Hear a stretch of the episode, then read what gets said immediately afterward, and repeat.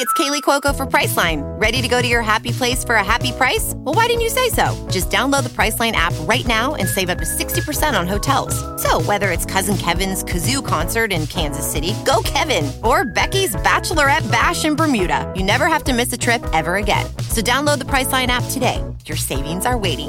Go to your happy place for a happy price. Go to your happy price, Priceline. Astonishing Legends would like to thank A&E, Mint Mobile, Mack Weldon, Com, and our contributors at patreon.com for making tonight's show possible. On Halloween of 1865, Wilfred Michael Habdank Voynich was born in Telche, Samogitia, which was at the time part of the Russian Empire. It is now Lithuania. Times were uneasy in Russia when Voynich was young. Descended from Polish Lithuanian nobility, he couldn't help but become involved, and he became a radical revolutionary. At one point, he was caught during an attempted rescue of two friends who'd been sentenced to death for their actions. After that, he was sentenced to penal servitude in the Russian village of Tunka, Siberia. It was used to forcibly resettle political prisoners. During his imprisonment, he contracted tuberculosis and, as a result, retained a hunched posture the rest of his life. He was held in Tunka from December 1887 through June 1889 when he managed to escape. During his time there, he gained a moderate understanding of 18 different languages. Voynich was exceptionally well educated, acquiring several degrees, including one in chemistry from Moscow University, and he ultimately became a licensed pharmacist. After all his time as a revolutionary, one could say he settled down to the trade of becoming an antiquarian bookseller, opening his own bookshop in London. A few years later, he met and married another former revolutionary, Ethel Lillian Boole. If you're a computer programmer, that last name will no doubt sound familiar to you, and if you're not, Google the phrase Boolean search, which may require a Boolean search itself to find the results. It's named for Boolean algebra, which was introduced by Ethel's famous father, George Boole. It's safe to say that without his work in differential equations and algebraic logic, computers as we know them would not exist today. Ethel herself was a noted novelist, writing the incredibly popular novel The Gadfly, which was a massive success in her own lifetime. For those of you not familiar with it, it primarily focuses on the culture of revolution and revolutionaries, and as a result, was incredibly popular in Russia. As they say, write what you know. Wilfred Voynich's bookshop in Soho Square in London was doing well since it opened in 1898, so in 1914 he opened another one in New York. He was now quite the expert in antiquarian books and was amassing an impressive collection of them himself. At one point, he was even investigated by the FBI because he possessed something known as Bacon's cipher, it was a method of concealing messages devised by none other than Sir Francis Bacon in 1605. This would not be the most famous thing that Voynich would acquire, though, and you might even say that without the acquisition of the subject of tonight's show, he might not be very well known at all. But fate intervened in Wilfred Voynich's life, and one particular book placed him firmly in the annals of cryptographic history for eternity. That book now known in academic circles by its reference number, where it's held at the Beinecke Rare Book and Manuscript Library, is MS 408, the Voynich manuscript. It's called that because it has no other known title, and Wilfred Voynich's acquisition of it from the Jesuits brought it into the limelight. Since then, this dazzling hand drawn array of botanical illustrations and seemingly impenetrable code has baffled the best cryptographers in the world. They've applied their considerable code breaking skills and a relentless series of algorithms to its text, all to no avail. In fact, in the past several hundred years, no one has been able to decipher more than a few words, really, and even that is disputed. At first appearance, the Voynich manuscript looks like some kind of medicinal herbal guide, but the 170,000 characters within it defy explanation. There's also not a single mistake or correction made in its pages. The plants it depicts are a mixture of fantasy and reality. Are they meant to be plants at all? Or are they some sort of allegorical cover for what at the time of its authorship might have been seen as arcane secret knowledge that may separate those who possess it from life and liberty? Tonight, we begin our series on the book that became bigger than the man who rescued it from obscurity. Tonight, we tackle the Voynich manuscript.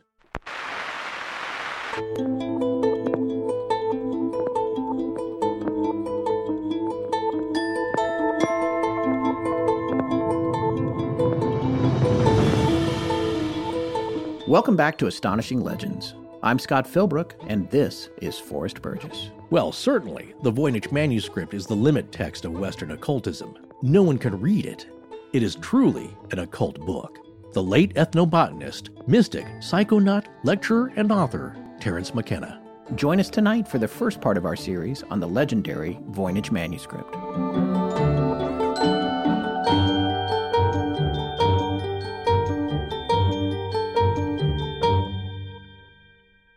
And we're back. Hey, folks, so glad you can make it. Man, we've got a lot of exciting stuff planned for the rest of the year, and not just for the show, but also for Patreon and our merch, so keep an eye on things. That's it? No specific announcement about any of it? Yeah, well, you're always telling me not to paint us into a corner. I just I want to make sure things are lined up before we start teasing them out. Ah, very good. I, I agree with that, actually. So uh, Okay. please proceed. All right. I just want people to know things about stuff are happening. All right. Oh, that really narrowed it down. Yes, thank you. Things about stuff. Okay, well, tonight's show is the first of a series on one of our most requested topics, the Voynich manuscript. So grab your headphones or your wine or your knitting and your closest pet. Unless that's a fish. Oh, yes, unless it's a fish, please. You know, we don't want accidents here. And get ready to dive into the Voynich manuscript.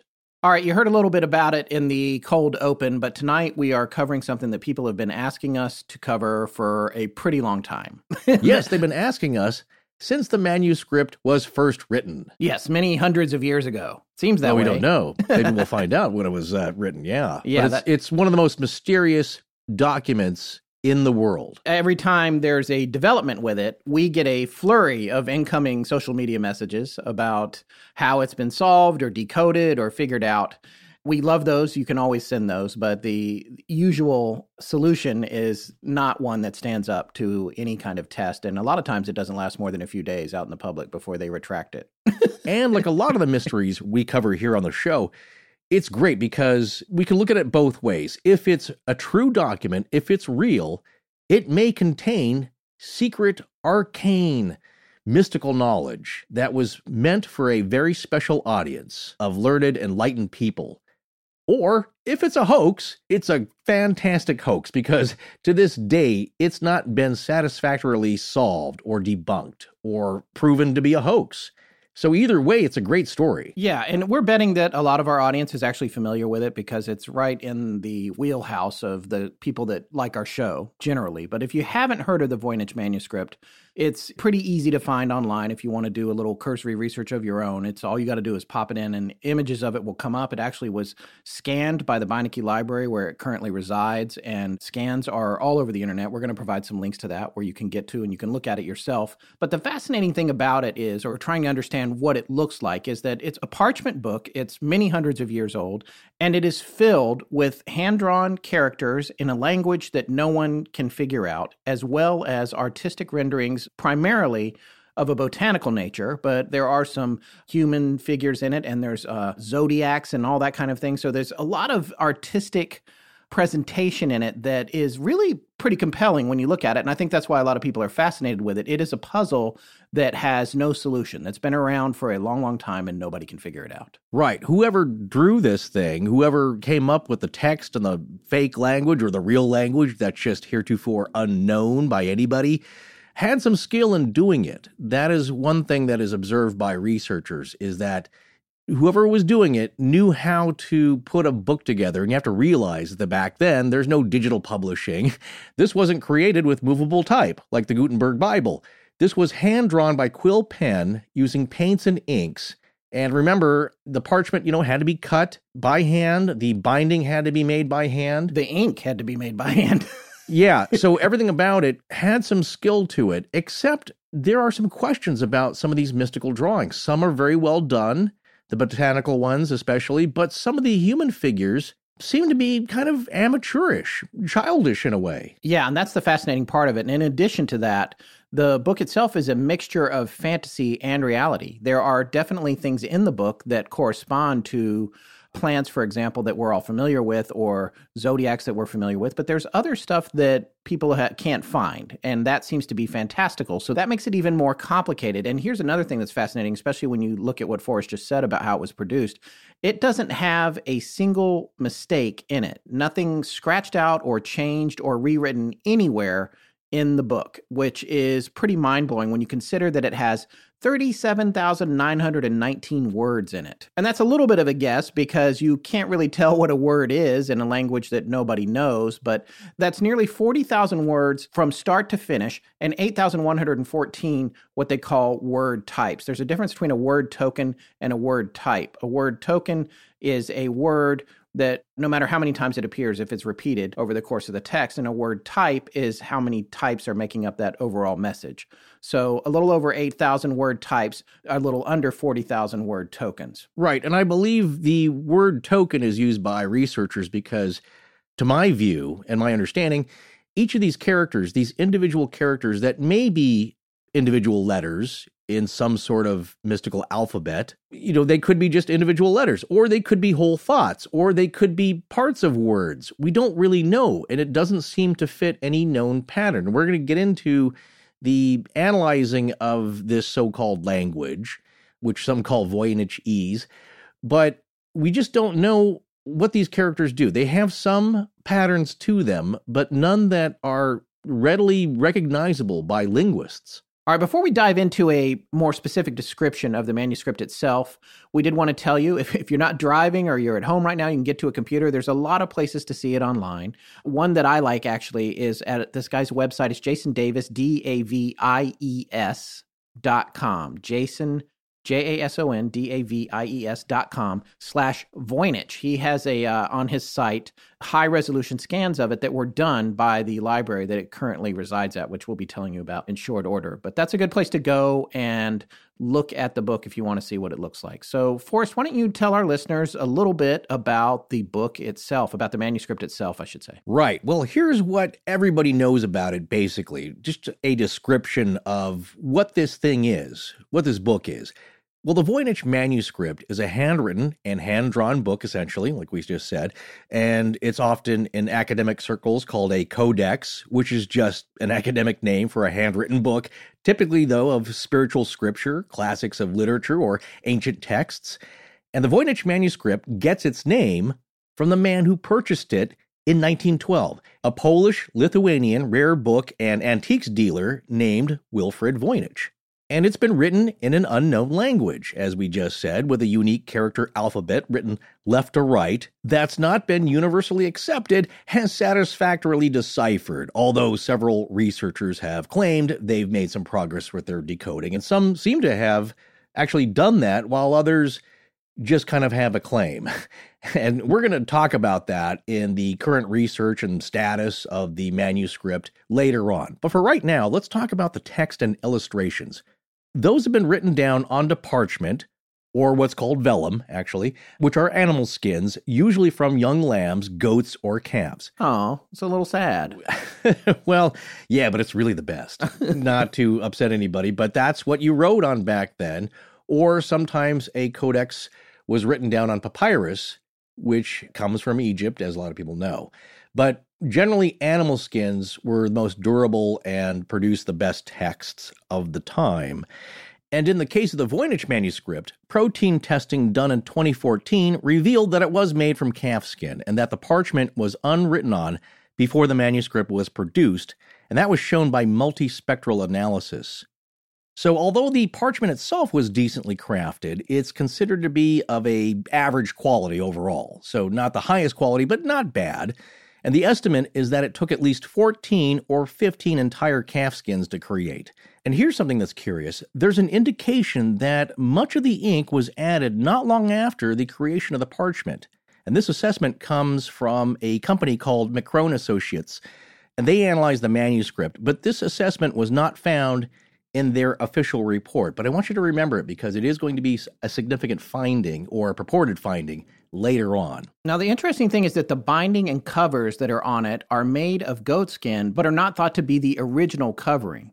And this is because there's insect holes on the first and last folio pages of the manuscript, and it's likely that a wooden cover existed before the later covers, and that there was a tanned leather inside cover due to the discoloration on the page edges. Because so when you think about how old this book is, it's easy to imagine that the cover has come and gone a few times over the centuries. Yeah, it's had to been rebound over the ages. Well, the book itself measures 9.3 by 6.4 by 2 inches and is comprised of around 240 pages, which remain in the manuscript, and those are culled into 18 quires with some pages missing. I hadn't actually heard of a quire until we started researching this book. Mm. A quire mm. of paper is a measure of paper quantity, usually meaning 25 sheets of the same size and quality. Now, yeah, that's Q U I R E, not C H O I. Yes, yes, right. Uh, right. Q U I R E. Now, some of the pages are large fold out sheets, and most of the pages have illustrations or designs and diagrams that accompany the text. But in some cases, it's text by itself. It's described as around 240 pages because the exact number of pages depends on how you count the foldouts. The page numbering that's found in the manuscript is actually consistent with the 1400s, and it's on the quires, and it goes from 1 to 20 in various places. Then the top right hand, top corner of the pages has been numbered from 1 to 116, but using numbers from a later date. So it's thought that the manuscript had at least 272 pages collected into 20 quires at one point due to the various gaps in the numbering on the pages. And a number of pages were missing by 1912 when Wilfrid Voynich acquired the manuscript. It also seems likely that the bifolios of the manuscript, meaning a single sheet of parchment that's been folded in two, have been reordered throughout its history. So that page order that the manuscript is in today may have actually been in a different order when it was first created. So here's the other fascinating thing. Some of the drawings and text appear to have been retouched at some point. Uh, listen to this quote from Wikipedia. Computer scientist Jorge Stolfi of the University of Campinas highlighted that parts of the text and drawings are modified using darker ink over a fainter earlier script. That's interesting. So whoever owned this or it was given to somebody to restore seems they touched it up over the years to keep it preserved. So it was taken care of to a degree by either the owner or whatever society owned this thing. Uh, also, you know, the Wikipedia entry on this is pretty well done. It's very thorough with a lot of good descriptors, and there's a lot of detail to it. So if you really want to know about it, it's a good place to start. Yeah, and there's a lot of really good, uh, great source citations in it as well. Yeah, exactly. Well, we're going to talk about the text. And speaking of the entry, you can find the description about every facet of the manuscript in the entry here. But talking about the text specifically, this is what the description says from the entry is that every page in the manuscript will have text in it. And it's mostly in that unidentifiable language we talked about, but there are some bits of extraneous writing that appear to be in Latin script which is interesting. Somebody was making notes in it. And of course, Latin is the language of academia and has been since the Romans. But the bulk of the text in the 240 page manuscript is written in that mysterious alphabet of some kind, some kind of mysterious language. And the text does run from left to right, like English. And most of the characters are composed of just one or two simple pen strokes with a quill pen. So it was easily done. But if you examine them closely, they are kind of beautiful. They have some artistic quality to them. It's not just chicken scratches. But some dispute exists as to whether certain characters are actually distinct. But a script of 20 to 25 characters would account for virtually all of the text. The exceptions are a few dozen rare characters that occur only once or twice each. Now, that's from the description in the wiki entry, as we said. And the other thing that's interesting about this is that there's no obvious punctuation, which is yeah. unlike a lot of languages, right? So we yeah. know punctuation gives us a lot of meaning, but didn't seem to need it in this text here. So a lot of this text that is found in the book is written into a single column in the body of the page. But the right margin of this text in these columns and the paragraph divisions, sometimes they're slightly ragged or, or uneven and sometimes there are stars in the left margin. And there's other text that occurs in charts or as labels associated with these illustrations that you'll find. So some things are labeled, but all of it, of course, is in this strange, unknowable text. Except for some notes, again, that appear to be possibly in Latin. And as we said before, what's interesting is that there's no indication that there are any major errors that we know about or corrections that have been made, at least not big ones. And as you might know, if you've seen a documentary or done some reading on, you know, scribes and monks who have done ancient illuminated texts, you know, mistakes are made. But what they could do on vellum is you could take a knife and you could scratch out that ink once it's dried and you start all over again. Or some things were totally scratched out and started over. So it doesn't seem to be the case here with this manuscript. Now, the description talks about the ductus in the manuscript, and what that is is the direction and strokes and pattern and speed with which the characters seem to be made. There's an indication that they flow very smoothly, meaning this person eh, well let me put it this way it's like somebody knew the language. They weren't sitting there trying to make it up as they went along with all these different characters. So from the analysis it looks like somebody knew these characters very well or they practiced a lot before they put it down on the paper. And that gives the impression that these symbols were not enciphered because there's no delay between the characters when you go to analyze them. You know what I'm saying? Like somebody didn't just draw this thing and then they had to stop for a minute and go look up in a chart what the next coded letter is. Like I said, it flows like a language. Like when you're a That's kid and you've got your decoder ring and you're trying to write a secret message to your buddy. Yeah, Yeah. It takes you three minutes to write one word because you're looking up each each thing in a table or graph. So that's fascinating because you would expect that in a written encoded text. As humans, we're naturally driven by the search for better. But when it comes to hiring, the best way to search for a candidate isn't to search at all. Don't search, match with Indeed. When I was looking to hire someone, it was so slow and overwhelming. I wish I had used Indeed. If you need to hire, you need Indeed. Indeed is your matching and hiring platform with over 350 million global monthly visitors, according to Indeed data, and a matching engine that helps you find quality candidates fast. Ditch the busy work. Use Indeed for scheduling, screening, and messaging so you can connect with candidates faster. And Indeed doesn't just help you hire faster. 93% of employers agree Indeed delivers the highest quality matches compared to other job sites, according to a recent Indeed survey. And listeners of this show will get a $75 sponsored job credit to get your jobs more visibility at Indeed.com slash podcast. That's Indeed.com slash podcast. Terms and conditions apply. When you visit Arizona, time is measured in moments, not minutes. Like the moment your work stress disappears as you kayak through the canyons. Or the moment you discover the life changing effects of prickly pear chocolate. But nothing beats the moment you see the Grand Canyon for the very first time. Visit a new state of mind. Learn more at hereyouareaz.com. Hi, I'm Kylie Godsey, and you're listening to Astonishing Legends with Scott Philbrook and Forrest Burgess. Now, back to the show. All right, so you've heard a little bit about the text. Now let's talk about the illustrations. And since no one can read the text, researchers have used the type of illustrations that are in the manuscript to divide it into six different sections. And each section has its own style of illustrations with accompanying texts and its subject matter, except for the last section, which only has drawings of little stars in the margins. Now, oh, somebody was doodling. Yeah, we th- but and that's the thing. It's it's hard to know, right? Why what is this stuff? Why is it there? You know, It's hard to know when, you know, again, some pages or whole sections might be missing. Or it might be, in one of my theories, is that it's a continuing work. Maybe they were going to continue on with more knowledge into the book or more of a hoax. Oh, yeah. That's a good point. Well, 112 of the folios have herbal illustrations. Now, on each page in this section, there are one or two plants with a few paragraphs of accompanying text, which is a typical format for European herbals in that time period.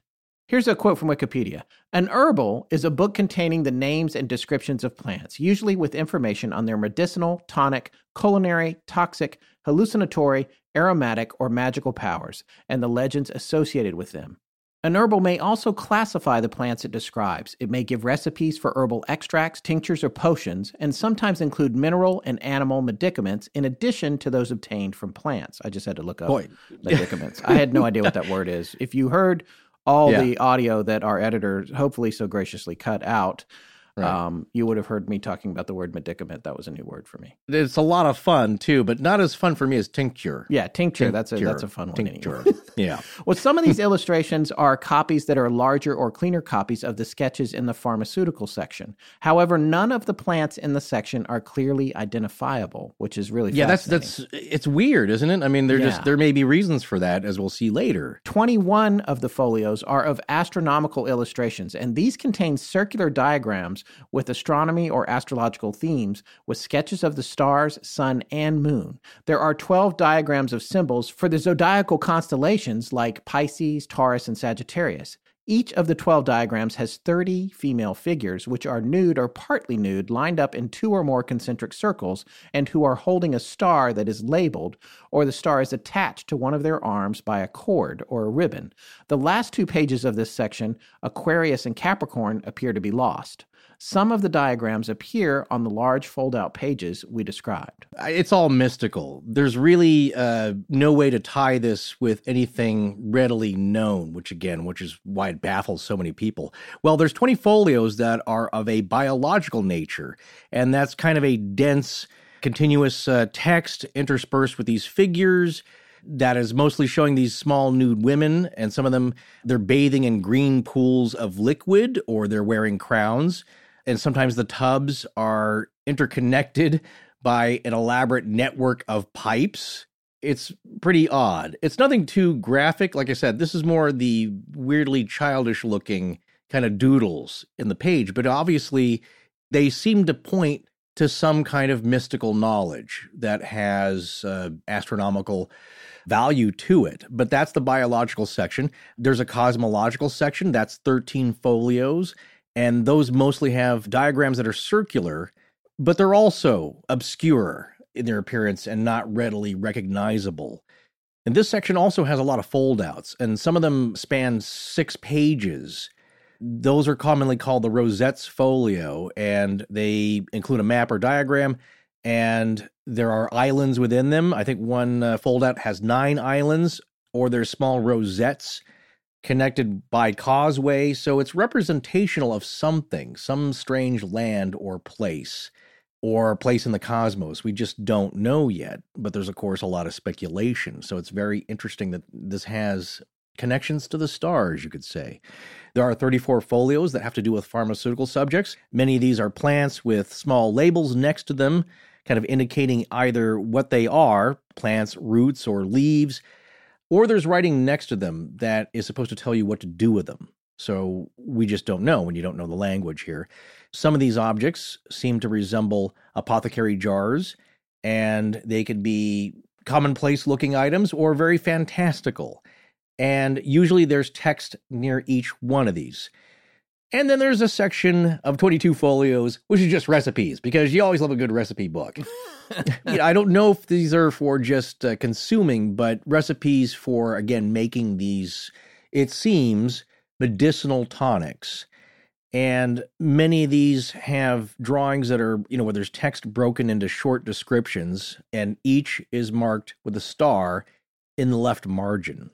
So now you might be wondering what's the purpose of this Voynich manuscript? Well, the general consensus is that it's some kind of pharmacopoeia to address topics of medicine and the curing and healing arts, but from a medieval perspective of early modern medicine, where there's a huge tie in between herbal remedies and astrological signs. And magic. It all bled together back then. Yeah, exactly. Yeah, well, they- they, they believed it was all connected as above, so below. So your horoscope had a lot to do with your health and your well being. Not only that, but the plants around you, because again, they're not getting medications and prescriptions from a giant pharmacy that grinds up uh, chemicals. They're made from the plants you can find around you. And as we've seen with modern medicine, there are a lot of people who nowadays believe that herbs and the plants around you have very powerful medicinal properties to them. So those were valued. But that's all you had back in them ages,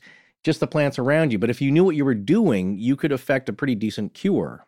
But another really fascinating subject that this book seems to tackle, one that I personally find fascinating and is very connected to the history of this book and to medicine and magic of the day as it was seen, is alchemy. And some of these tubs and tubes that you'll see in the biological section, some people believe that this has a tie into the practice of alchemy, which would be really early chemistry. But on the other hand, they don't seem to resemble any alchemical equipment that was used in the period. That, again, may be just something that's representational. No matter what the Voynich manuscript is, it has been carefully examined by professional and amateur cryptographers and researchers, including the best American and British military code breakers from World War I and World War II, and still no one can say they've definitively cracked it. In fact, there was uh, one particular unit that it was the only thing they couldn't crack. Everything else they tried, they cracked, but they could not crack the Voynich manuscript. Yeah, we're going to talk about that just briefly here coming up, but it's interesting that since this manuscript was discovered in 1912, code breakers from World War One were looking at it just a few years after its discovery. Yeah, so it's it's pretty amazing, and they couldn't figure it out either. And there's been a good number of theories put forth by researchers to this day. You probably have seen it in the news fairly recently, actually, of people trying to figure out what its purpose is and who wrote it. So it's become the subject of much speculation and inspiration because it may contain secret knowledge or arcane knowledge that only certain people are supposed to know. And in fact, in in the time in which it would have been created, having that secret knowledge could be punishable by death or imprisonment. Yeah. So yeah. there's a good reason right there for things to be encoded. Now, it was donated by Hans P. Kraus in 1969 to the Yale University Beinecke Rare Book and Manuscript Library, where it's held today under the catalog number MS 408. The Beinecke Library, by the way, is truly amazing, super amazing to look at. You should Google it if you haven't ever seen it before. You probably will have seen it and not known that that's what it was. It's just fabulous architecture, really amazing building and structure. Yeah, they have some amazing, rare, really rare, of course, volumes there. They have a Gutenberg Bible, at least one of them. But maybe one of their most famous residents there in the library is the Voynich manuscript because this manuscript is often called one of the most mysterious books ever to be found. So let's start looking at the story of the Voynich manuscript because oftentimes these really well known and famous texts and objects have their own history and their own legend to them. And it's no different for the Voynich manuscript. Well, there was one documentary that we thought was pretty good and doesn't really bog you down with a lot of details like we tend to do. So if you want a good breezy viewing on it and really get some decent information for the most part, there's a documentary called The Voynich Code, the world's most mysterious manuscript. And that was directed by Klaus T. Steindl and Andreas Sulzer. Runs about 50 minutes. It was released in 2010. A lot of the research that was shown in the film, I believe, was done prior to that in 2009.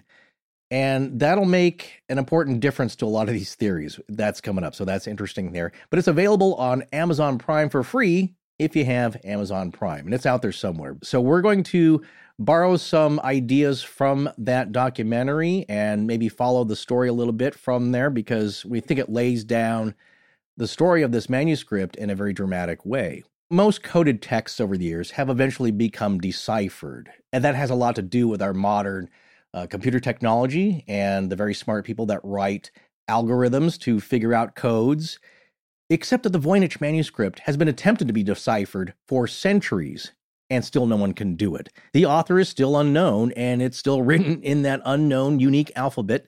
And the images that go along with it are equally cryptic because if you could figure out one or the other, either the images were somewhat known or the text was somewhat known or crackable, you could probably figure out what this thing was for. Well, one of the first cracks at it, I think professionally, or at least militarily, was done at the headquarters of the U.S. Military Intelligence Service, where the cryptographers were so good they actually ended up cracking Japan's secret Purple Code in World War II. That would be the code name for it, the Purple Code. So these guys knew what they were doing. And William Frederick Friedman, he was the services director. He was one of the best cryptographers in the world. And he and his team, for practice in between assignments, they would go through and decode historical cryptic texts just to get their skills up. And they were so good at it, they decoded many of them, maybe every one that they tackled, except for one, which is the Voynich manuscript. It was the one code they were unable to crack, so they basically gave up. So another thing that's good about this documentary, like visual medium, is you get to see it and you get to see it examined up close. And as experts go through, uh, by some counts, 230 to these 240 pages, as we explained earlier, depends on how you count the foldouts as a page or a single page. What these experts have examined in the film is that there's about 170,000 alphabet characters. Each one has been digitized and gone over and plugged into some kind of computer program. And still, people are struggling with it. So let's back up to at least the manuscript's history as it appears in the 20th century. So, as we said, 1912, just after the start of the 20th century, Wilfred Voynich, who was that antiques and rare books dealer, he lived in New York at the time. Well, he went to Villa Mondragone, about 12 miles southeast of Rome, near the ancient town of Tusculum, and he was on a mission looking for rare books, like a lot of rare book dealers will do. They either go to very old, ancient places or very obscure places. And here in the US, what you'll see is uh, book dealers going to little tiny towns spread out of nowhere looking for rare first edition volumes. So he's kind of doing the same thing. Well, Villa Mondragone stored historical books from a Jesuit school, and Voynich was allowed to search a trunk coming from the estate of one of the most well known scholars of the 1600s, Athanasius Kircher. And he was a German Jesuit scholar from the 1600s. And that's where Voynich found the now famous manuscript, which he then bought and would spend the rest of his life trying to decipher it. And he would pass away, unfortunately, without even coming close to a solution for its riddle. Well, the trunk that Voynich was able to examine, belonging to Athanasius Kircher, we should all know a little bit about this guy because he's another one of those polymaths major, major genius of the time, or at least one of the most learned men of his day here. Uh, he lived from 1602 to November 1680. So he's in that time frame, which is important as well for this manuscript and its history. And as we said, he's a German Jesuit scholar who had published around 40 major works of scientific value. And he was most known for his interests in the fields of comparative religion, geology, and medicine, and there's been comparisons to him with Leonardo da Vinci, another character who may be coming up soon. So he had an enormous range of interests, and he was labeled with the title Master of a Hundred Arts. Ooh. It's not bad. Not Yeah. bad to put on your resume, don't you think? Yeah, not bad at all. he was mostly there, like I said, for his day. Probably had a bit of an ego. Who knows? I'm just making that up. But he had claimed to decipher the hieroglyphic writings of ancient Egyptian. But it turns out later that a lot of his assumptions in the translations were later found to be incorrect. Oh, But uh, hieroglyphics does have a lot to do, possibly, with the Voynich manuscript. There are some comparisons there. And he did actually correctly establish a link between Egyptian and Coptic languages. And he's thought by some historians as the founder of Egyptology. Again, not too shabby there. And here's another curious thing that might connect him to the Voynich manuscript, not just with possession of it, but a lot of his work was in the early study of microbes observed through a microscope. And as we'll get to a description later on, I know that sounds kind of crazy for that early of a time there, but some people believe possibly some of the images in the Voynich manuscript might be only seen through a microscope. So that's kind of curious there. yeah, or at the very least, some kind of optical magnification that Exactly. yeah, early a- on. ahead of its time. Yeah. Right, right. Speaking of ahead of his time, Kircher was one of the first to suggest that the plague was caused by some kind of infectious microorganism, and he suggested measures to prevent that as well. And he had a keen interest in technology and mechanical inventions.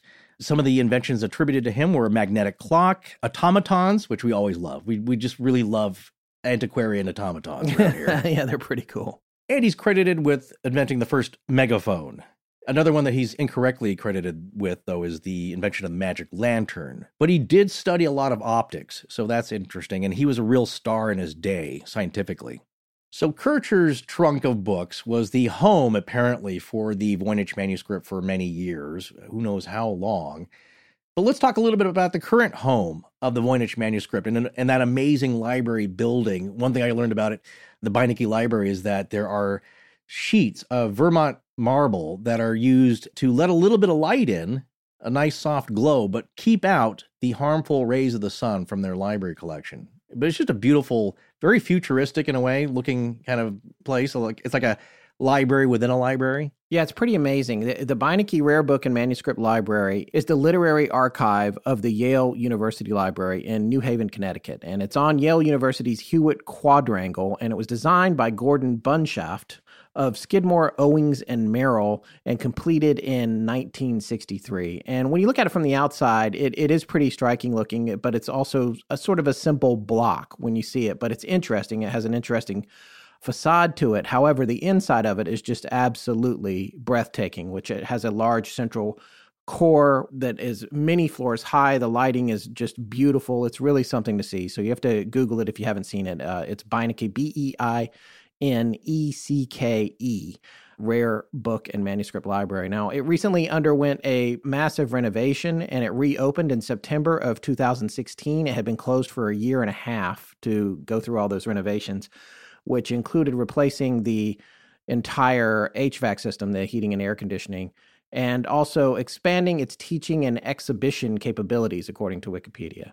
Another super fascinating thing is the the glass enclosed central stacks inside the building, which is what you see in all the pictures, and are which are not accessible to the public can actually be flooded with a mix of halon 1301 and Inergen fire suppressant gas if fire detectors are triggered. So that's designed to put down a fire very, very quickly. You'll find that same kind of system or a similar system in restaurant kitchens that's designed right. to shut down a fire by robbing yeah. it of all its oxygen almost immediately. Well, a grease fire, water doesn't do a whole lot except exacerbate it. And you don't want to be caught inside that library, I don't think, once those halon things go out because it sucks all the oxygen out of the room, right? Yes. It gets really yeah. hard to breathe. and one of the other things that's yeah. fascinating about it, and this is uh, a case of the library actually affecting the entire world in terms of rare books and manuscripts, was that an infestation of the Death Watch beetle was found in 1977 in the library. And they helped pioneer the non toxic method of controlling the Death Watch beetle and other paper eating pests by freezing books and documents at minus 33 degrees Fahrenheit for three days. And so now every new book that comes into the library is given this this deep freeze treatment and that's actually a widely accepted pest control system used in other rare book collections. So uh, it's pretty fascinating that that's in there. The other thing that's really interesting about that is that the Death Watch beetle is actually mentioned in a famous book, Tom Sawyer, which there's a great quote from Tom Sawyer, which I, I don't know. Maybe some people will remember, but probably most won't. Old beams began to crack mysteriously. The stairs creaked faintly. Evidently, spirits were abroad. A measured, muffled snore issued from Aunt Polly's chamber, and now the tiresome chirping of a cricket that no human ingenuity could locate began. Next, the ghastly ticking of a death watch in the wall at the bed's head made Tom shudder. It meant that somebody's days were numbered.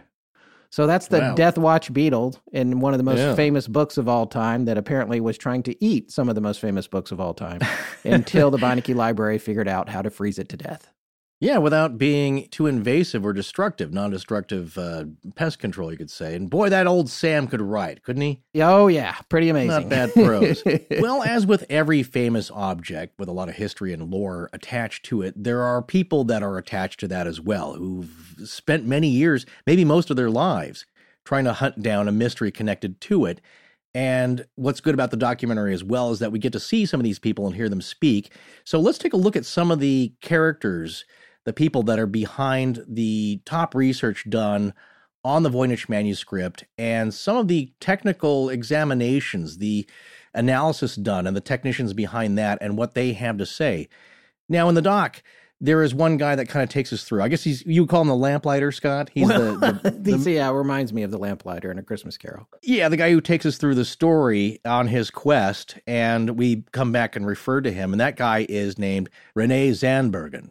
And he's one of the main guys who's devoted many, many years to its study. Uh, I really like him just from seeing him in the documentary. I think he's very level headed about it, but very passionate too.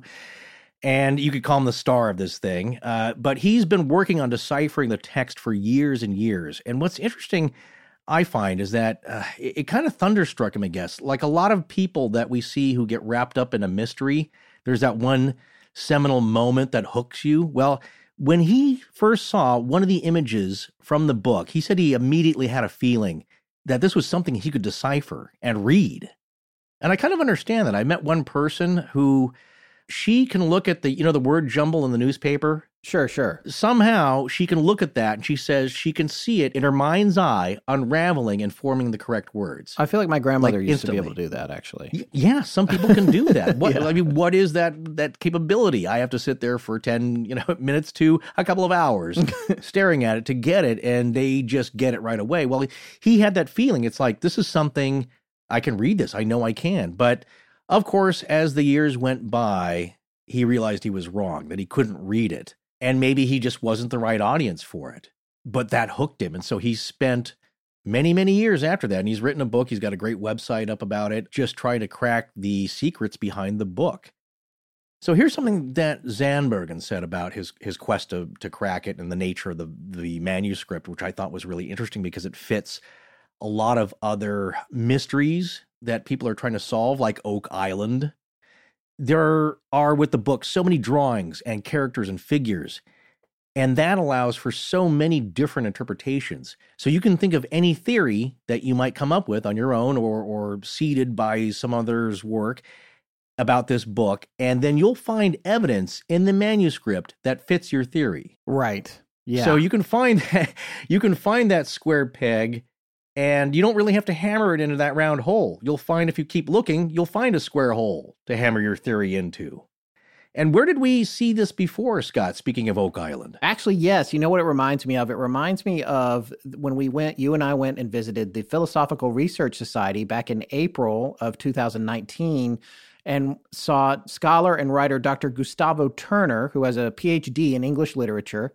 He specialized in early modern literature in Shakespeare, and he gave a really amazing talk there at the Philosophical Research Society about the whole controversy relating to Sir Francis Bacon and Shakespeare and the idea that Shakespeare's plays were written by Sir Francis Bacon. Right. Well, he was neutral about the actual uh, conspiracy, I think. He was there to point out how many books had been written about that possible conspiracy. I think dating back to the mid 1800s, really, is when that phenomenon kind of really took flight there. And just the volumes and volumes and the amount of uh, lifelong research undertaken by people who are convinced that there's something there. And his point was that if you do look closely enough, you'll find something that possibly fits your theory. Right. It's just one of those it's one of those puzzles that keeps on giving and it's the same thing with the Voynich manuscript. Yeah, and the, the connections might be tenuous. They might not stand up to scrutiny, but in other cases, you might trip onto something that does. And I don't know about your characterization of him being neutral. I, I got that he thought it. He, I, he thought overall a lot of it was somewhat humorous, but Well, it to, was. But to I mean, be that's fair, his his Yeah. fascination was related to how much it branched out in the diaspora that it that it bred. And that and that is what's interesting about this particular case because it does seem like a lot of people as you said were able to apply their own beliefs and get something back out of the Voynich manuscript that matched up with what they were thinking not realizing that they were steering the ship even if they didn't mean to be. Yeah, but it happens with every one of these types of mysteries. And you know historical conundrums that people are are researching is that you'll get theories and hypotheses that seem pretty credible like well I could believe that if we find a little more proof yeah I'd, I'd buy that to the ones that are way out there. And it has to do with the nature of the people researching it. So you get all kinds. But yeah with this uh, Voynich manuscript though there's not too many way out there ones uh, theories, but there's a few that might be considered a little fringy as far as what the manuscript really means and what it's about. To theories about it that seem to make sense and would fit if we just find a few more bits of evidence or details about it. It would make sense. But there have been a lot of experts who have examined the manuscript, and as we see in the film, one of them is Paula Zyats, who are just there really to use their tools and skills and knowledge to take a closer look at this manuscript to just tell us what's there really. So she's a restorator and she has spent hours and hours poring over this manuscript. And like a lot of researchers, she believes that the greater portion of the drawings have to do with botanicals and herbals. And that seems to be the main conclusion for most people. And the book is mostly about the plants that are drawn within its pages and their root systems, their leaves and flowers. And some of it seems to be inspired by real plants, and some drawings seem to be inspired by unknown plants or representational plants. And she believes the text has to do with where to find these plants, how to grow them, how to use them, the things that you can use them for. So it's a lot like we mentioned earlier about a book, an herbals. That's the term for the book. And she points out there's another major aspect to this book and medicine of the era, and that was the zodiac. So this book also features zodiac charts and star charts, like we mentioned.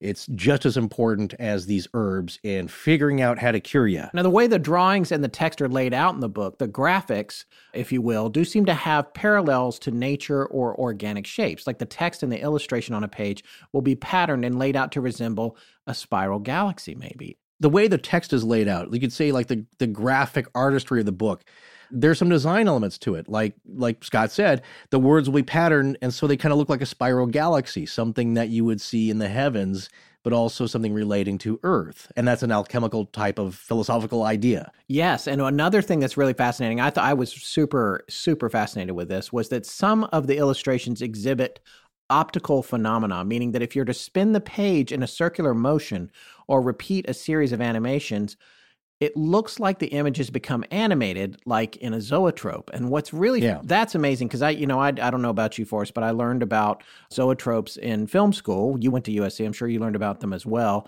it was generally thought to have been invented in 1833 and that was like when you had the round one that you would look in and the still images it would rotate and the still images would appear to be animated. But right. it's a variation of these drawings that appear in the voynich manuscript that you might refer to as a phenakistoscope. And a phenakistoscope mm-hmm. is what's considered the first widespread animation device that created a fluid illusion of motion the very first one. However that was first again revealed in the 1800s. So, if we can get down yeah. to figuring out when the Voynich manuscript was actually authored, and, and of course, we'll be talking about that, we're talking about way, way, way before then. There's nothing that indicates, there's nothing that says in the book, oh, you should spin this or spin it around or hold this right. over it and you'll see animation.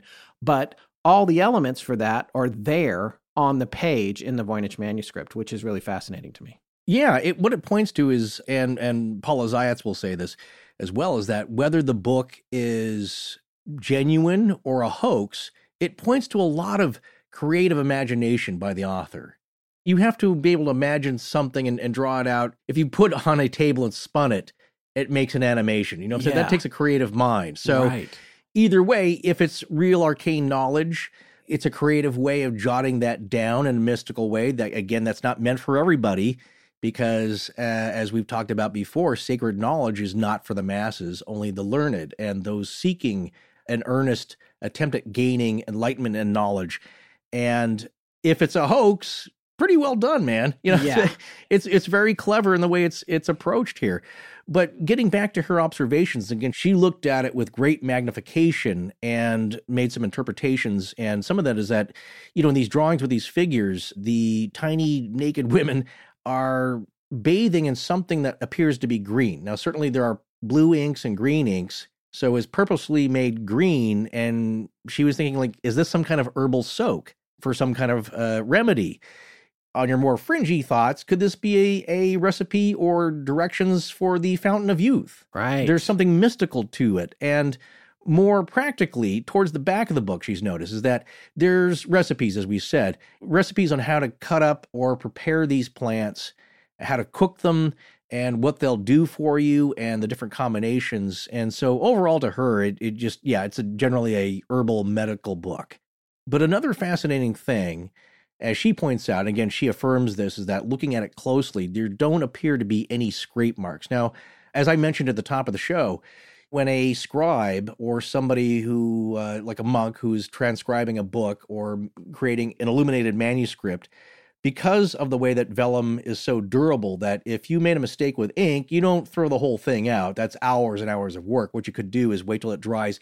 Then you take a knife and you can scrape that. And it's funny, like my, my dad was a commercial artist and he would show me how to do that with an X-Acto blade. You can do that to this right. day on right. artificial vellum, you know you can use that durability of an animal skin to its advantage and just kind of start over. Well, that's not seen here. So, what does that say about the book? Well, I think it says two things. One is that this person had either prepared notes on the side before they actually created this master volume of knowledge or knew it so well by heart that they were a genius and they just laid it down, came flowing right out of them, or it points to a hoax because you don't need to make corrections if you're making this all up. You know what I'm saying? Like, who's going to catch you? Yeah. It's all gibberish. yeah. So those are the two lines of thought when people say, like, well, there doesn't seem to be many do overs with this thing.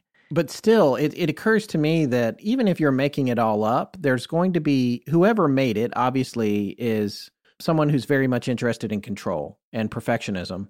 Yes. You would think that there would be a mistake or something that they would want to fix or something that wasn't right. And you don't Yeah. see that in there. So, like to your point, yeah, they either had it pre written or practiced out or written out somewhere else, and then they Mhm. copied it into this.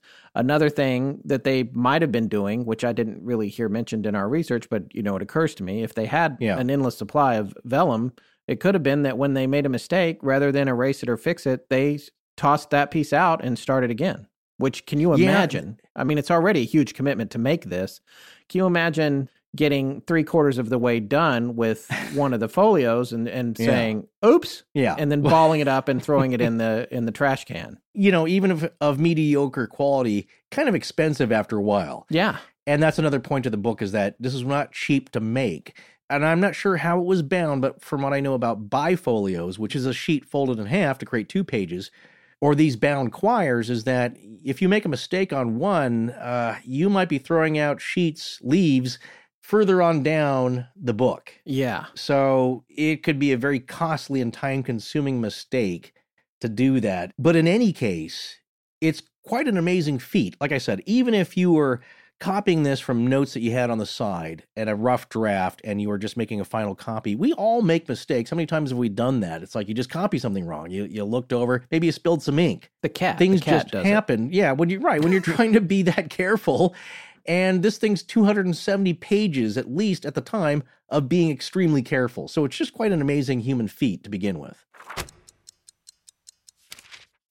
As humans, we're naturally driven by the search for better. But when it comes to hiring, the best way to search for a candidate isn't to search at all. Don't search, match with Indeed. When I was looking to hire someone, it was so slow and overwhelming. I wish I had used Indeed. If you need to hire, you need Indeed. Indeed is your matching and hiring platform with over 350 million global monthly visitors, according to Indeed data, and a matching engine that helps you find quality candidates fast. Ditch the busy work. Use Indeed for scheduling, screening, and messaging so you can connect with candidates faster. And Indeed doesn't just help you hire faster. 93% of employers agree Indeed delivers the highest quality matches compared to other job sites, according to a recent Indeed survey. And listeners of this show will get a $75 sponsored job credit to get your jobs more visibility at Indeed.com slash podcast. That's Indeed.com slash podcast. Terms and conditions apply.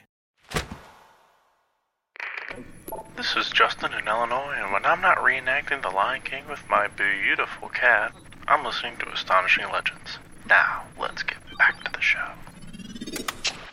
So, were there any names, any clues at all to the authorship of the Voynich manuscript found within its pages? Well, that, of course, is the thing that they're going to do. They're trying to figure out who could have possibly written this. And it was Wilfred Voynich himself who was the first guy that actually discovered a clue leading to the anonymous author. He was making uh, reprographs or photographic copies of the original manuscript. And when he did that, he noticed on one of the photographs that he could see something that was invisible prior to that to the naked eye. So all the people that had been looking at it over the years, they couldn't see this. But once he started photocopying it, it came out.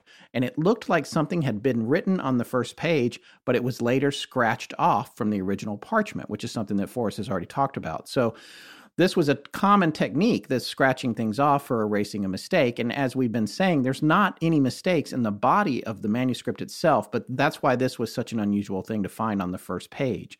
So later, when people were able to take a look at this under ultraviolet light, they can see clearly that there are letters appearing in what looks like a scratched off area, and it has a name. Yes, and that name was Jacobus Tepenec. And those appear to be the unseen words there, or the unseen name. Now, Tepenec, he was a traveling doctor in the early 17th century, and he was also an expert in medicinal plants. And he was famous in Europe for his cures. So in 1608, Emperor Rudolph II, who was also the Holy Roman Emperor at the time, uh, previous to that, he was King of Hungary and Croatia as ruling as Rudolph I, that was his title. Also King of Bohemia, Archduke of Austria, and one of the famous Habsburgs from that dynasty. Well, what was interesting about Rudolph II is that he had an intense interest in the occult arts and learning, and that actually helped spur what would be called the scientific revolution. And Rudolf II summoned Tepenec to Prague for one of his famous cures. Oh, and here's another thing Rudolf II was the predecessor to Emperor Matthias, his younger brother, who stripped him of power in 1611. That is, Emperor Matthias stripping Rudolf II of power in 1611. Okay. And Rudolf II was kind of an ineffectual ruler, uh, history has judged. But you remember Emperor Matthias? I do. His name's familiar. Well, I there you go. Am I right? Well, you, we should, but we do such a uh, brain cache info dump after we're done with these shows.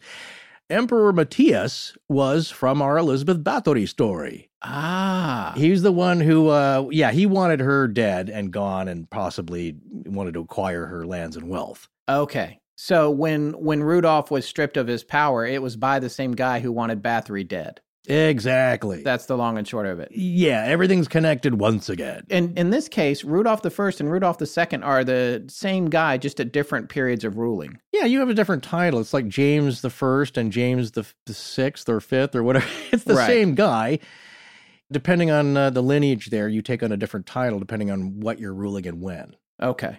Boy, I All hope right. that was it's about as distilled and incorrect as I can make it, but I think that's generally in the ballpark. There. But the so overall point is, is, it's the same guy in in our, in our story here. We're talking yeah. about one Rudolph. Yeah, Rudolph, and he is well known in the circles of uh, alchemy studies because he had such an interest, and he had a lot of money at the time to buy up all these books and he was a great patron of people well maybe like the count of saint germain. You know he was funding studies. I don't think he did any studies himself but he had a great collection of this stuff and he, he was uh, very much interested in it believed in it. But on top of that he he had some problems right? He was he was depressed he had issues so he's he's calling Tepenec in to help him feel a little bit better yeah, exactly. Like I said, Tepenec was famous for uh, as much doctoring as could be done during the time. And I'm sure some of these herbal cures actually had some benefits. So he was very well known in the day. And that's why Rudolph II summoned him to court because he did uh, suffer from what was called uh, melancholia back then. And nowadays we probably just call it chronic depression. Sure. Well, Tepenec, his actual name was Yakub Horčický. Oh, okay. Yeah, don't separate that out. Don't pull the thread on that one. okay. okay. yeah. All right. And uh, you'll see, I, I, believe it's Czech there. Yeah. Well, in Latin, his name would be Jacobus Sinapius.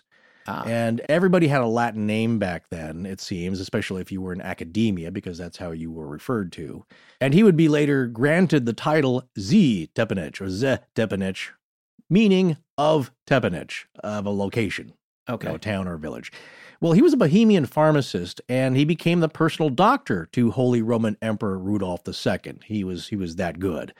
Well, here's another interesting aside. His Latinized name uh, is a translation of his family name, which means mustard in Czech. so ah, that's okay. Sinapius uh, or Sinapus in Latin. There you go. So it's Colonel Mustard in the library with the candlestick, except here it's with his potions at uh, Rudolph II's court. The potions are are snake oil at this point, a little bit, right? Well, I mean, they I, don't know what they're doing. There's. I'm not going to say that. You know why? Okay. Because, like I said earlier on, uh, people have found a lot of relief with herbal cures today. And it seems a lot of that knowledge was lost. So I would find a lot of people would argue with you that, you know, holistic cures, yes, uh, some Western medicine, of course, uh, probably most of it will say, be cautious with that. But there's a lot of people nowadays who look to herbal remedies and believe these statements have not been evaluated by the FDA. No, don't go out and uh, cure yourself or, or start taking supplements you find at the store based on any of this. But like I said, back in the day, that's all you got. There's no Squibb. There's no Eli Lilly making pharmaceuticals. You had a guy crushing up herbs uh, yeah. who hopefully knew what he was doing. And, you know, out of uh, the people that were known in Europe for doing this, Tepenec was one of the more famous ones, and he gained favor with the emperor. Well, Wilfrid Voynich, he was the one, as we just said, who saw Jakub's name and his title at the bottom of the first page on the Voynich manuscript. Yeah, and he didn't at the time. He didn't have an ultraviolet light, so he didn't. He had to resort to other methods to get it to be more visible, or try to. Right? Yeah, exactly. He tried chemicals uh, to make the name clearer. Didn't really seem to work. But what he could kind of make out, it seems, was faint lettering that read out as Jacobus Sinapius. So that's the Latin name. And later on, many years later, of course, ultraviolet light reveals this name to be correct and it's been compared with other samples of Yakub's signature.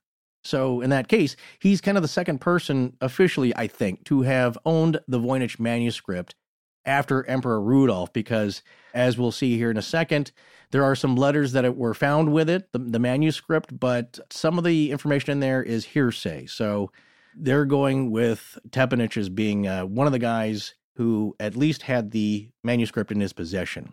Well, as we said about Rudolph's cures, or the ones administered to him, maybe it was the alcohol going into the tinctures yeah. that made him feel better. Whatever it was in there, it seemed to work. At least Rudolph thought so. So he then admitted Tepenec to noble status and appointed him to the title of Imperial Chief Distiller. But here's a question. If Tepenec was the author, if this was his manual of herbal remedies, why would he go to that much trouble to encode them if they're just herbal remedies? So, one person that may have an answer as to why this thing was kept so secret, why this manual needed to be encoded, was at least as of 2010, when the documentary came out that we've been mentioning here, Kevin Repp was the curator of the Beinecke Library's manuscript collection. So, what, what did he have to say about why would you need to make this thing secret? I thought this was pretty fascinating, but one of the, and we've alluded to this a little bit earlier in the show, but the reality was that this information, having this kind of information, that was considered arcane and somewhat secret could get you in trouble with the church. So it's like everything else back then. Yeah, like yeah, everything yeah. else. So it was plausible that if you came up with these solutions, no matter how great they were medically, that would help people with certain types of ailments, that you would want to conceal what you had discovered. So there's this idea that the book itself was allegorical illustrations to conceal secret solutions to different various ailments, and that would explain why it would be encoded. This is what's weird about it and why it's kind of mysterious. Some of the drawings are very, well, they're representative of plants that are known, but just a few. Most of the plants represented in the book are not known. They're kind of fantastical. So it looks like it could be science fiction. And if it's allegorical, like, is it so far out that the person reading it is not going to know what's going on with the book, or if they knew what the text was, would they get it? And one of the things that Repp noted in that documentary was that the style of the botanical illustrations would not necessarily be consistent with the time period during which Tepenec was alive and would have theoretically created it. Right. It was artwork out of time. So it doesn't necessarily match up that he would have been the author of it because he would have been drawing much more realistic botanicals than the ones that are featured in the Voynich manuscript, which are of a, a less sophisticated style. However, that style was appropriate for maybe one or two hundred years earlier. It right. doesn't it doesn't line up. And it's not known uh, that authors of these types of manuals in the 16 and 1700s would look to earlier styles from 100 or 200 years ago to copy. They would just be doing the more realistic styles. I think even by the 1500s, the styles of artwork in these types of herbal manuals was getting much more realistic and more closely associated to real plants that you could actually study. So, that style was really antiquated by the 16 and 1700s and you wouldn't have gone back to duplicate that it'd be like using a it'd be like drawing up a, a uh, medical manual today and using medieval illustrations Right. So what this points to is like if you go back and you and you take a look at the big picture and the fact that Tepenec's name is at the front of the book and then you you put all this together, it just doesn't seem likely that he was the author of the book.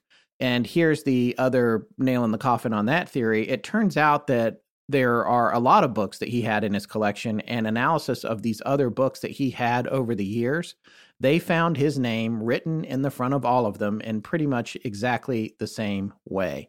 So it was just him signing a book and saying this book is mine as part of my collection. Right right. And so that rules out the idea of him being the author. So when we look further into this How do we get down to who maybe the first owner of the Voynich manuscript might have been before, even before Tepenec? Right. Well, it only goes so far. So, uh, you know, the chain of custody on this thing, at least in written records, again, goes a little further back in time than that, but not a whole lot. So it's early history, we just don't know. But the first confirmed owner, now this is, of course, uh, can be found and, and more details and, and sources can be found if you do go search the, the wiki entry. And I wanted to make a point here. This is something that does kind of uh, conflict with the documentary, The Voynich Code, the world's most mysterious manuscript, in that it doesn't contradict it, but they don't mention this next fellow's name, Georg Baresch. And Georg Baresch was an obscure alchemist from Prague at the time, and he thought this thing was just as puzzling when he when he owned it. When it was in his possession, he called it kind of a sphinx, and this thing was like taking up useless room in his library because what's the point of a book you can't read? Yeah. But he was he was a an alchemist and of course uh, interested in these kinds of subjects here, and he thought he may have known somebody who could possibly have decoded it. Very very smart fellow again. Athanasius Kircher. So Georg Baresch knew him and I think was friends with him, maybe studied under him. And again, Athanasius was a Jesuit scholar, and at the time he was in the Collegio Romano, the, the Roman college.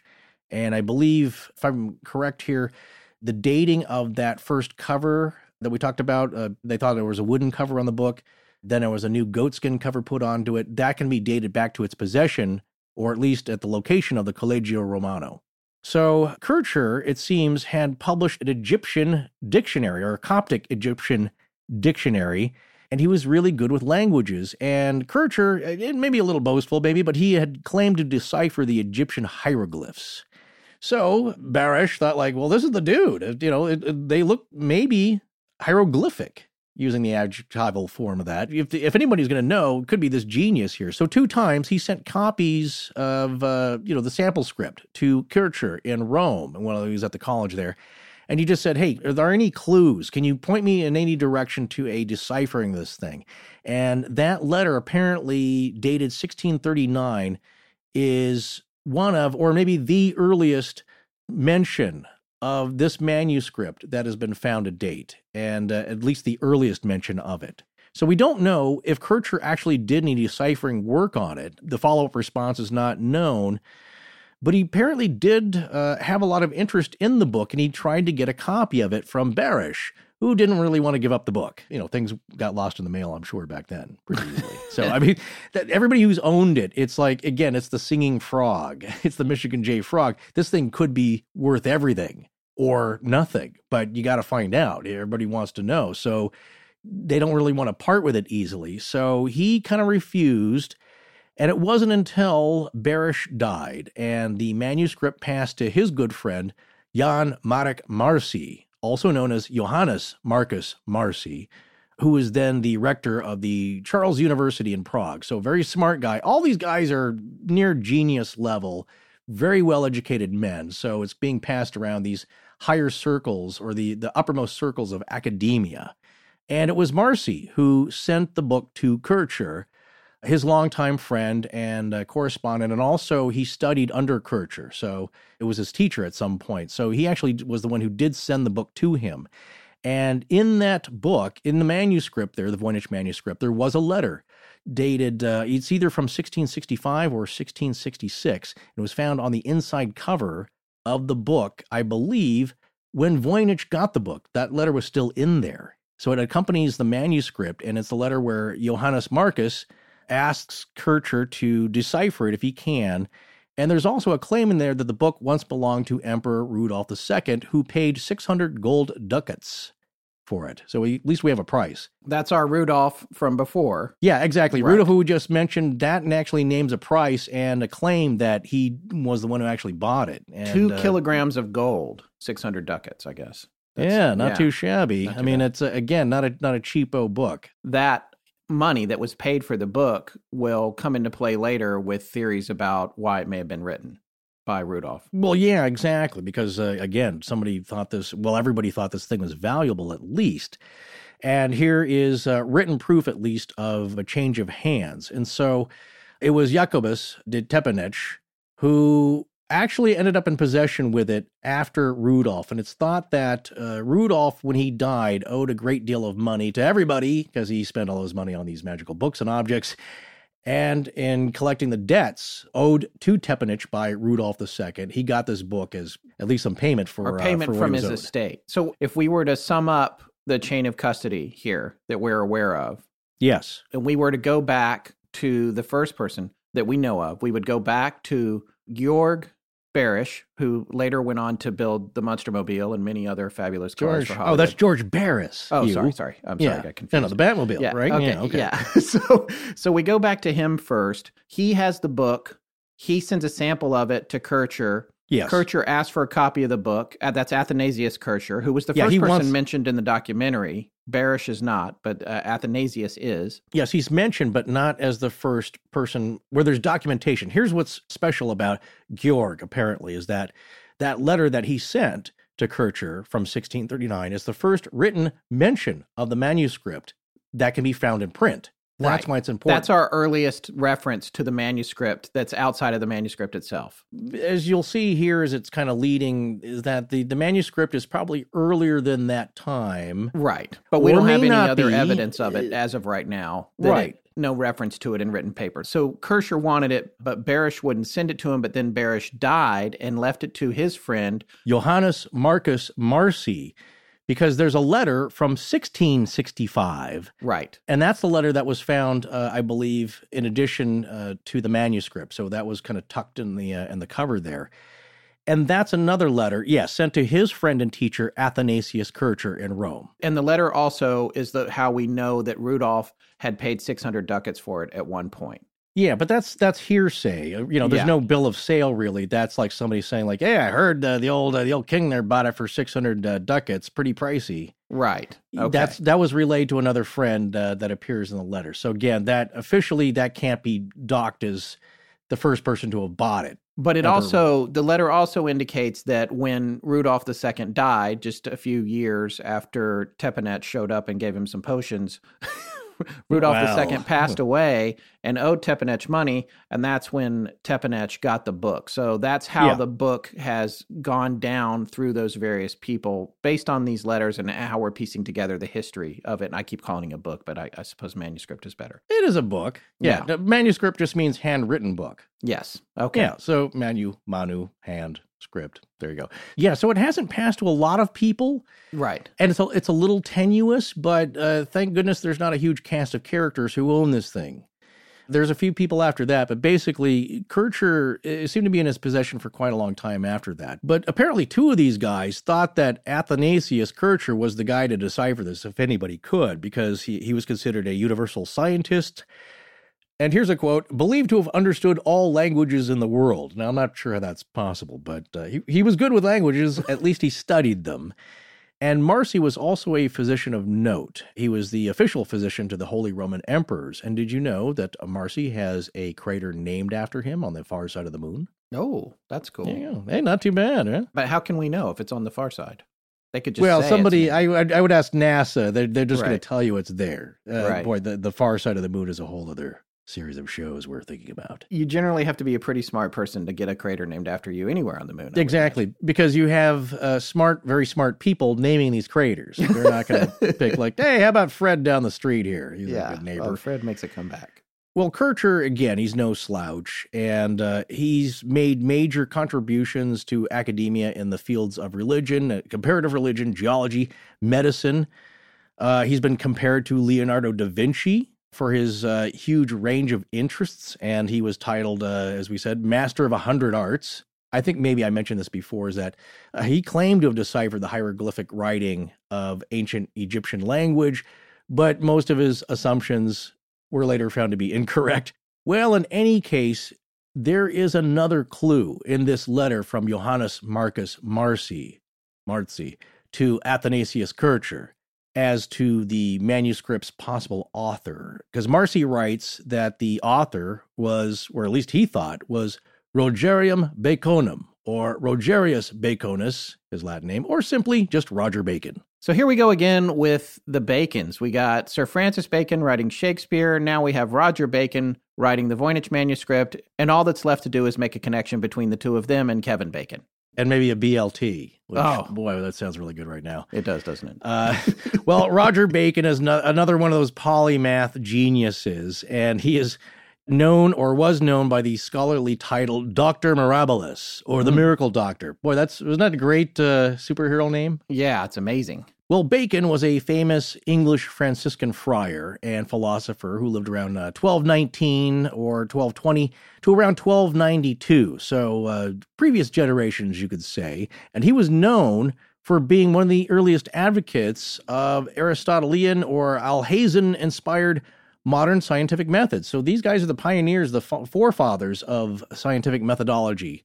Essentially, he was all about the study of nature through empiricism, and he was also famous in the early modern era for being a wizard, and you're going to love this. He also supposedly possessed a mechanical or necromantic brazen head. Oh my god. You know what those you know what I didn't know what are? this was until we started doing this. This thing is pretty amazing. If you if you actually if you look up the brazen head on Wikipedia, there's a picture of it that's super frightening.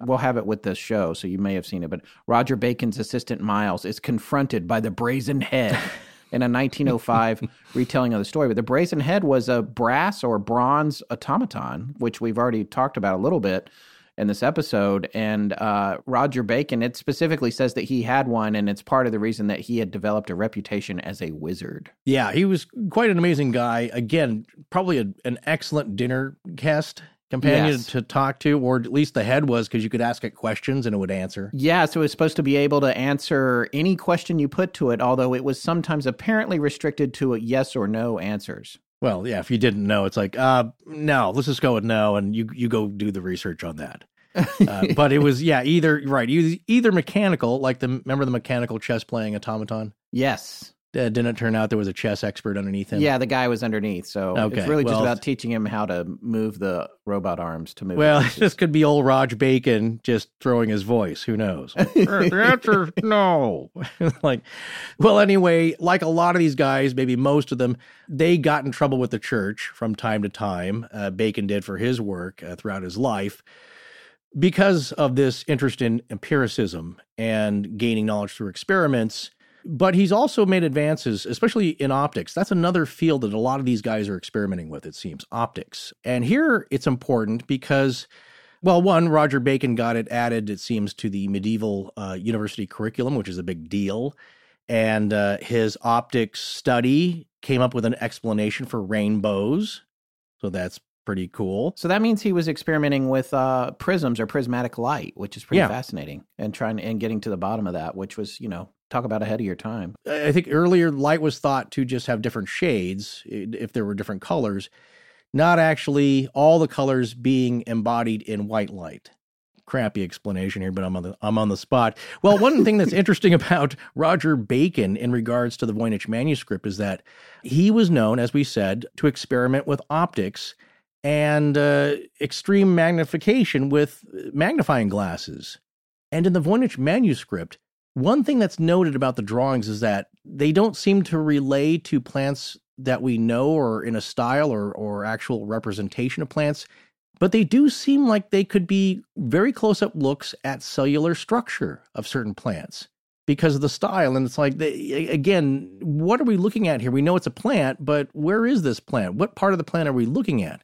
So, one theory is that the pictures in the Voynich manuscript are actually drawings of things seen only with very high magnification.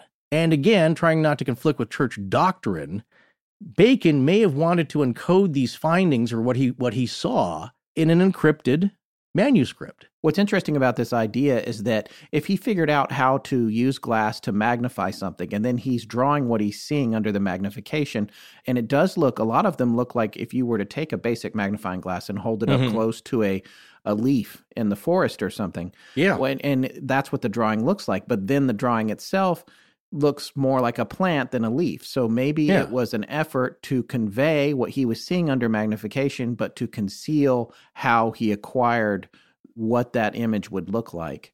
Right. But also protect and preserve the knowledge that he gained from using the magnification without tipping his hand to the church about it. Yeah, exactly. Again, so many of these guys got in some real big trouble for. Yeah, he was uh, imprisoned several times. Yeah, well, you didn't want to come out with new knowledge. That was very dangerous. And you also don't want to pull the thread, let's say, on God's creation too much. And that's another phrase I use a lot. But pulling the thread is like, don't look at this too closely. Yeah. Literally with magnifying glasses. Because let's just leave it. Again, God did it. That's it. Leave it alone. Uh, it doesn't need to be questioned. The stars and the sun go around the earth. That we can obviously see stop coming up with new ideas because they didn't want anything to conflict with their doctrine. So scientists do this all the time and the early every scientist does you you look through uh, some kind of optical aid like a magnifying glass or a microscope and you sketch out what you see and you make notes about it it is so ingrained into the scientific method and as we said before these guys were at the forefront of the scientific method here but roger bacon uh, again he's a likely candidate because he was interested in this kind of stuff. He was very smart, genius level, was kind of a character. And again, maybe some of the more uh, magical seeming discoveries he made or experiments would need to be encoded. So is that time frame accurate? It's it's an ancient book of knowledge that's secret and encoded and he's a likely candidate, but he's not the only one.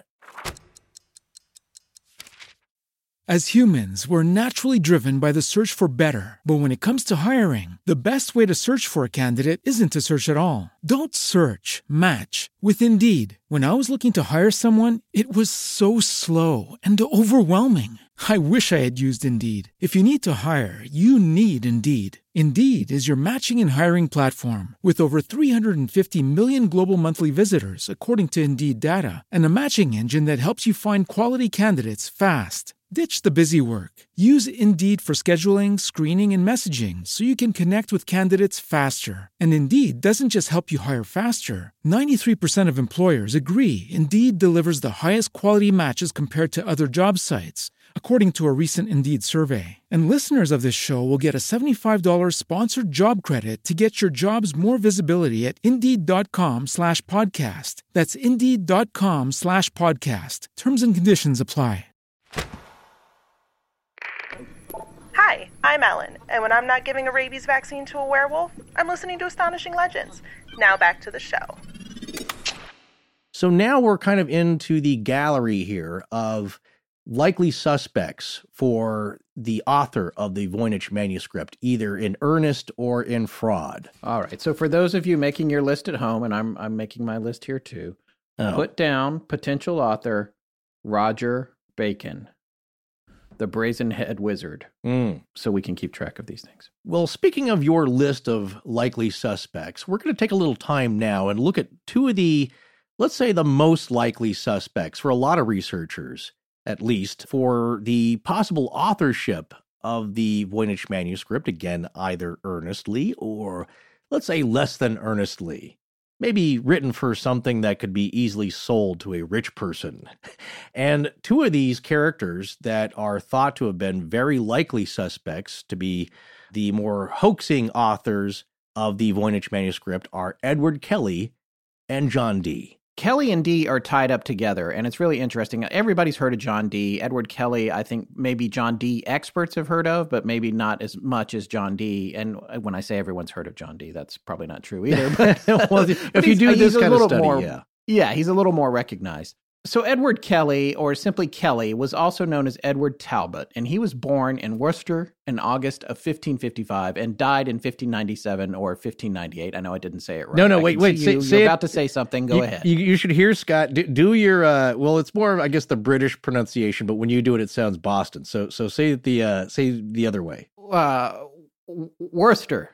Worcester. no, That's Wo- how I would say it. Worcester. Worcester. Worcester. It's born. In, he was born in Worcester. So Kelly. Uh, I'm going to move on from All this. right. Kelly was an English occultist who started off working as an amanuensis, or what would today be called a scribe or secretary, in his early years. But later, he became more known for being the partner to John Dee in their work investigating magic, spirits, and communication with angelic beings and occultism.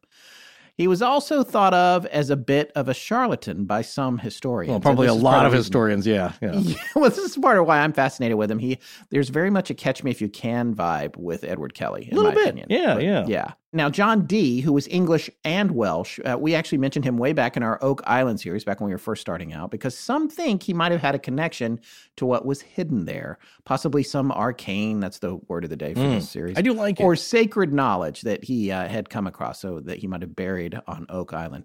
Dee's uncle was Robert Dudley, the first Earl of Leicester, and there was, I believe, a rumor that while Dudley was imprisoned in the Tower of London at the same time as his close childhood friend, future Queen Elizabeth I, they may have actually conceived Sir Francis Bacon. Wow, yeah, I know. I, I that blew me away when I thought about that again. Yeah, there's another connection. Yeah, that's another everything is connected moment and a possible connection to Oak Island. See, all these, all our stories tie together Yeah, somehow. everything is EIC, connected. everything is connected. There you go. EIC, that's our next shirt. It is fascinating though because these are really tight circles of people, and and it's all having to do with secret knowledge. And Yeah, there you go. and Venomous Arcana. Yeah, People wonder what that stands for on our logo. Well, John Dee lived from uh, July 1527 to 1608 or 9, and he is most famous for being one of the most learned men of his time, a skilled astronomer, navigator, mathematician, occultist philosopher, and magus or astrologer, an occasional tutor and advisor to Queen Elizabeth I. Dee was also into divination, sorcery, hermetic philosophy, and alchemy, so he was closely aligned with the interests with Edward Kelly, whom he relied upon heavily for what he thought was spirit communication. So these two were just peas in a pod. Oh, they could have yeah. an, they could have had an amazing podcast, actually. except for they. I think they argued a lot, as we'll see. Right. Again, perfect for a podcast. All right, listen to this quote from Wikipedia about John Dee. It's pretty interesting. He devoted much time and effort in the last 30 years or so of his life to attempting to commune with angels in order to learn the universal language of creation and bring about the pre apocalyptic unity of mankind. Dee did not draw distinctions between his mathematical research and his investigations into Hermetic magic, angel summoning, and divination. Instead, he considered all of his activities to constitute different facets of the same quest the search for a transcendent understanding of the divine forms which underlie the visible world, which Dee called pure verities. Yeah, to him, he was on a sacred divine quest for knowledge because he believed this could heal the world. Supposedly. Well, to him, I mean, it's a, it's a little bit of, you know, give your money to God, here's my address. Well, he's not asking for money except from the uh, yeah for for wealthy noble patrons. He's not on uh, Yeah, TV, yeah. you know, asking Well- for money. But no, he he did seem to be- really believe in his quest for knowledge, and that he thought that the messages from angelic beings from the heavenly realms would give him this knowledge and and mankind the knowledge to heal ourselves and you know heal the rifts that were occurring in his time. Every time has rifts. We've got you don't never get away from rifts. So he thought this was the way to do it because we're all just uh, butting heads here and we're not getting anywhere. So that was his quest that there was uh, to those that were pure in their quest for the seeking of knowledge they would be granted this wisdom by the angels and you know Dee had also collected a ton of books over the years and he had one of the largest libraries in England. So, you know, a possible in with Dee for this Edward Kelly claiming to provide Dee access to a mysterious book of secret knowledge as well as Kelly's own claimed spirit mediumship, that must be really appealing to Dee, or so Kelly thought. Kelly had also declared that he was an alchemist who had knowledge of one of the main secret feats of alchemy, turning base metals into gold. And he also claimed he had access to another mystical end product of alchemy, the Philosopher's Stone. But John Dee, it seemed, was more interested in Kelly's self proclaimed ability to summon and communicate with spirits, or as they called them then, angels. Kelly did this by using a mirror, or what was called a shew stone. Now, not much is known about Edward Kelly's early years, but he was a well educated man, knowing Latin and perhaps some Greek, and he may have studied at Oxford under the name Edward Talbot in his youth. He usually wore a hat because it was thought from some contemporary accounts that he'd had his ear lopped off or cropped as a punishment. Or or maybe both ears, yeah. Yeah, or maybe both ears, and that he'd been pilloried in Lancaster for counterfeiting or forgery. This note adds to the speculation that Kelly may have forged the Voynich manuscript. Sometime after this, it was reported that Kelly had gained favor with Emperor Rudolph II. So, there again, we've got another connection, possibly, to the manuscript, and an idea is starting to form there that you, you Mhm. guys are probably latching onto, but you'll, we'll get further on that in a minute. That tells you a little bit about his past, to having his ear cut off or or lopped off or both of them. One of the things that the documentary mentioned that we keep referring to was that he tried to conceal this for the rest of his life with long hair. So it's a, an embarrassing situation. And I think that was the point of the punishment. People instantly know, like, oh, did something bad, eh? You know, like you. Yeah. And in his What case, yeah, his case, forgery. But what you mentioned to uh, amanuensis, he was trained to be good at taking notes and writing and sketching. And he was actually quite good at that, as uh, was noted in Dee's journals. Yeah. Again, this reminds me of Frank Abagnale, who Catch Me If You Can was based on. The, it's the forgery. You're known for Yeah, forgery, yeah. but you're also fairly intelligent. You're able to convince people of high status to believe in what you're doing, Right. regardless of how well founded it is. did he ever have a job in uh, because yeah if you see in the movie like he's pretty clever about lifting logos from letterheads and and faking documents my point here is that kelly yeah he was trained in kind of like being a scribe and at one point i believe in london he was thought to have worked as a notary that they like today it was a pretty serious job you had to testify to documents that you were witnessing being signed or agreements and so if you're caught forging or fudging these kind of things, there goes that career. You kind of threw that out Yeah. the window. So I'm sure it was very embarrassing to him. And and yeah, it's like im- immediately people want to know what you were you know fiddling around with. And for Kelly, it, it required then a, a change of careers. Yeah, and Abagnale did not know. The answer to that Yeah. question is no. He never had a job of that type. He just started out pretty young. I think his first con was running a con against his dad using his credit card, Mm. buying things and getting cash back, and then he started overdrafting with checks Right, and that sort of thing. But he was an expert, I would say, still a scribe in a way. He Yeah. it's it's a similar skill set, but no, it was not a professional I see. thing for him. Mhm. But they both seem to have the gift of charisma, I would say, and their ability to get people to follow along, to be Pied Pipers. Right. There is a lot of that with Kelly. So Kelly actually first contacted John Dee in 1582, and he convinced Dee that he had the ability to regularly communicate with angels, which Dee had been previously trying to do with other mediums, but with very little luck. Dee's goal with this angelic knowledge and the use of alchemy would, quote, heal the rift of Christendom. For seven years, the two men's lives would be closely linked with their constant seances, occult investigations, and what they called spiritual conferences. Some would say Dee worked Kelly so hard in this mediumship that Kelly went a little nuts, or at least was exhausted by the constant practice. Well, you can imagine if somebody's got a talent, it's like, hey, hey, can you can you ring up the angels again? It's like, God, I just did that. Can we just take a break? It's like, no, no, I, I got a question again.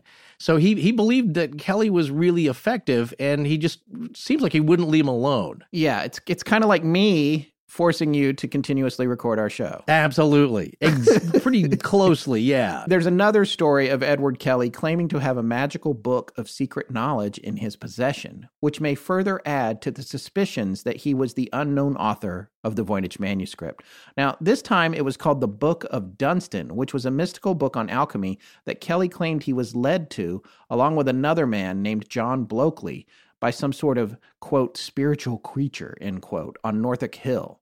Kelly came forward with the Book of Dunstan about a year after meeting John Dee, and along with the book had some sort of red powder, which he believed, in combination with the secret knowledge in the book to make a preparation, would allow him to transmute base metals into gold.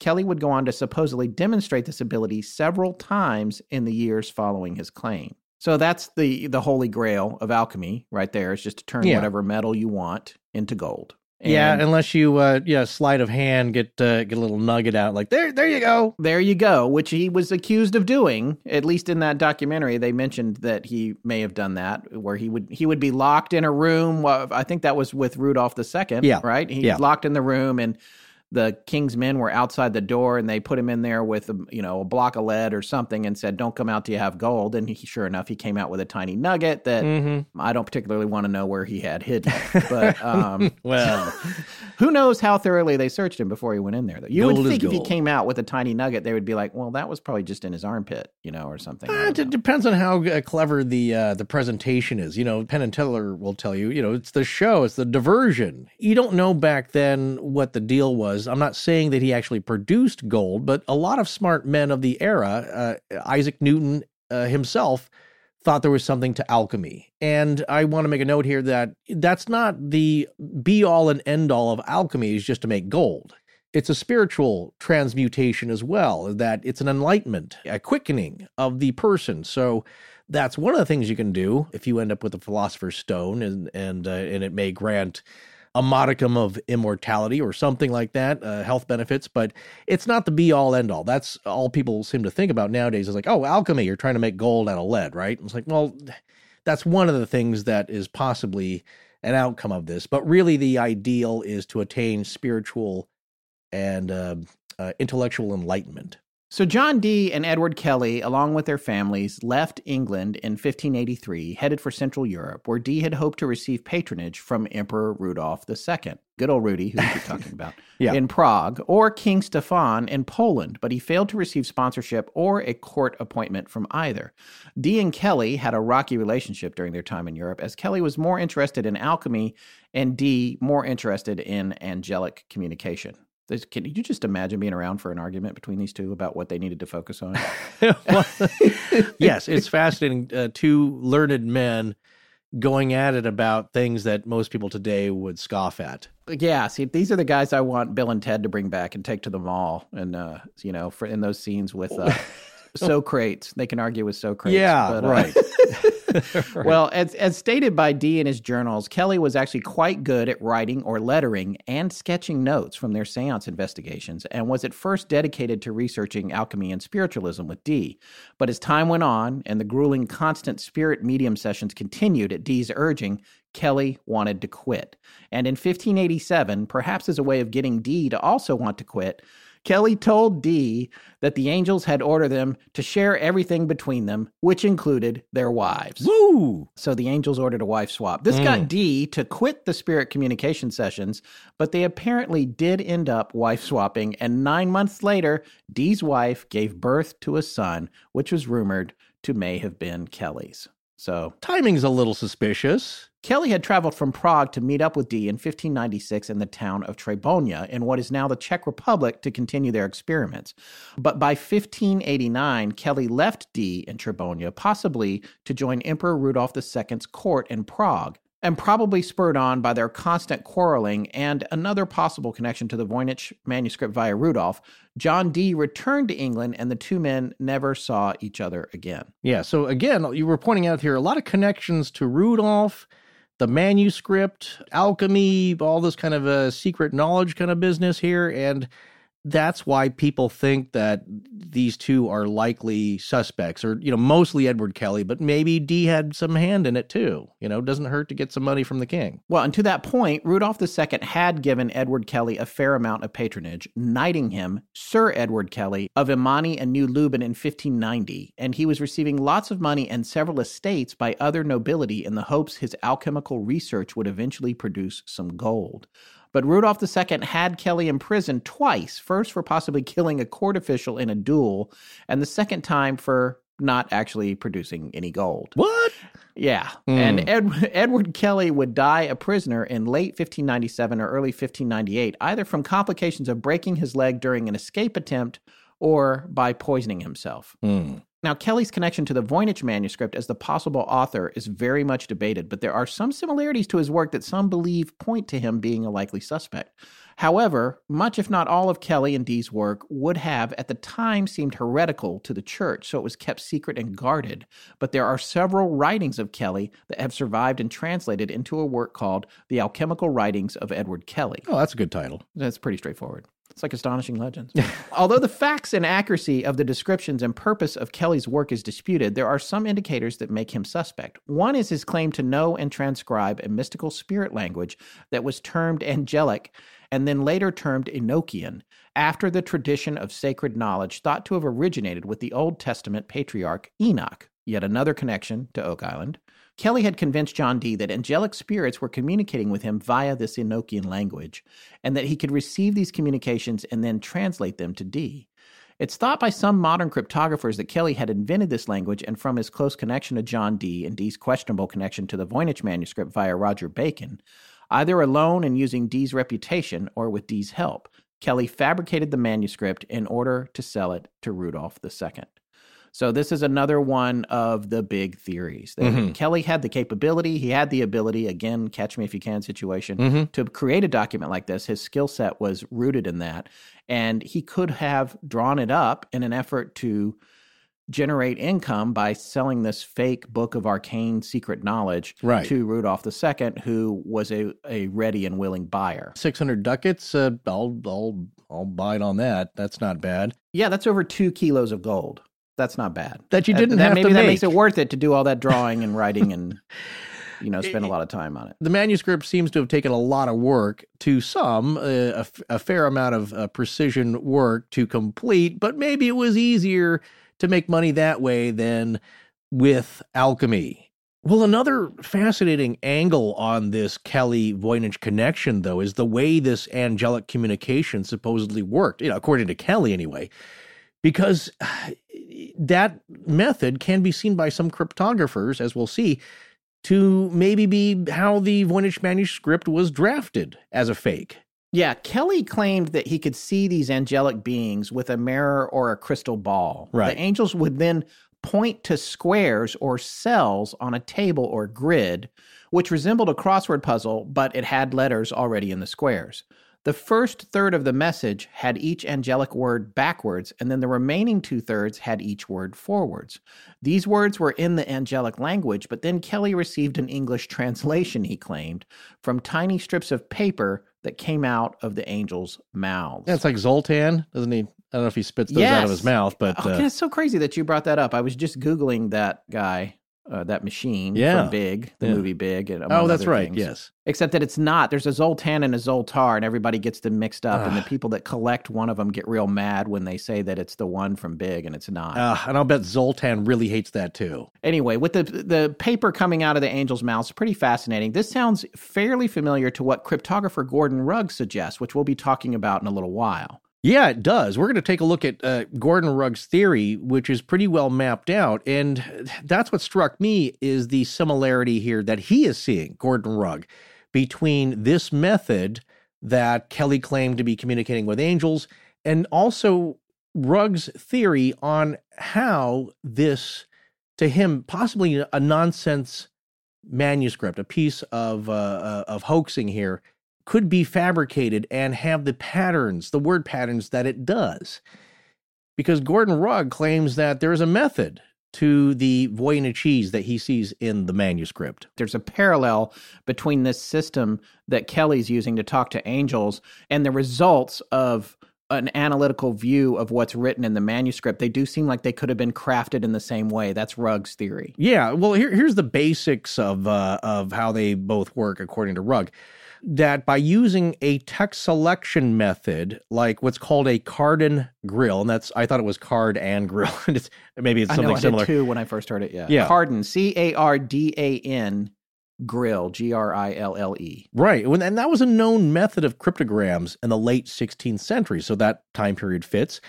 And with a large, complicated table of meaningless syllables, Kelly could have made the meaningless text that had the statistical properties to what Rugg is calling the made up language of Voynichese. So, what Rugg is saying is that there is some pattern that doesn't fit a lot of languages that they know of, but there are statistical properties to what can be found in the Voynich manuscript. And that is used by this process here. Uh, what it is is that you you take a card with some holes cut out of it, and if you're going to send a code to somebody, you could do that now nowadays. Is that you give the same card or duplicate card with the same holes punched out, and then you tell somebody like, okay, go get a copy of this book with this edition. You place that over.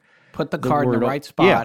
And whatever letters it highlights or reveals, that's the message I'm sending. you. Yeah, and another But that way, if someone intercepts the card, it means nothing to them along the way. Exactly, but you have to have the same card in the same pa- whole pattern, and you have to have the same book or piece of text that you're laying it over, and also another connection to the Somerton Man, which there are a couple more connections to the Somerton Man, but it's all about coding and, and different methods. So this card and grill method, Rugg believes that that could be used to generate a lot of meaningless text pretty quickly. And maybe that's how Edward Kelly was coming up with this divine angel language or how he was describing it. Yeah, but some people argue, however, that Kelly's English translations of this original angelic language are quite different from his own writing style. So that points away from him being the author of the manuscript. And then the counter argument is that Kelly just plagiarized the content of his angelic language from another source, but no other source material has ever been found that would make that claim stand up. Now, Dee believed in Kelly's angelic language because he thought it represented true glossolalia, or what's called speaking in tongues, usually meaningless or unintelligible speech uttered during religious ecstasy or in some states of schizophrenia. Dee was convinced Kelly wasn't making up this language from his imagination. Yeah, he was on board with this. He's treating him just like a telephone. Yeah. He's like, come on, get back, sit down. Yeah. More talking. That's it. More talking. exactly. Yeah. We got to piece this together. And Kelly was like, Yeah, I'm a little bit interested in this, but more so in the alchemy. They had similar interests, but they didn't line up uh, proportionally. I still maintain that those two guys, I think it would be a really good, maybe dark comedy adapted to a musical for Broadway. like a uh, 17th century odd couple. Yeah, I think it'd be Uh, amazing. I think it'd be amazing. So, um, if anybody out there is uh, is listening, I think you should look into Ed Kelly and John Dee uh, as a, as a Broadway musical. Well, could be the next big Their thing. writings, uh, or a lot of the, I think the journals were held and released posthumously because of them potentially getting in trouble for that. And uh, they mostly kept out of trouble with the church. I think they, they went for a review because of uh, their practice with necromancy a little, but they mostly stayed out of trouble. And then I think they just said, like, you know what, we've had enough of each other. So, well, you go do your thing, I'll go do mine. And uh, Kelly, yeah, he was fairly successful. He was leading somewhat of an extravagant lifestyle there in Central Europe for a while, getting money from people, rich people, to keep on doing what he was doing because they were hoping he'd make gold. Catch me if you can. That's what I say. It's a it's a story as old yeah, as time. I would love to know what secrets they knew because obviously not everything that they were working on came spilling out after they were gone. Certainly, uh, Kelly's reputation took a huge uh, uptick, you could say, in interest with biographers and historians because he's one of those characters of history. But I'm certain they they held on to some secrets. I would love to know those. That is pretty much going to wrap up part one of our series here. Next week, when we come back, we are going to talk about the current theories and research on the manuscript. And this is some juicy stuff, folks. It's everything from whether or not a young Leonardo da Vinci wrote it to whether or not it's actually been solved just in the past few months here. There's been a number of press releases in 2019, mystery solved Well, press releases. And Yeah. of course, we want to get to that it and wouldn't that. be a paranormal or arcane or cryptic mystery if we didn't get a mystery solved. Join us next week as we take a deep dive into the research and theories about the secrets the Voynich manuscript may hold.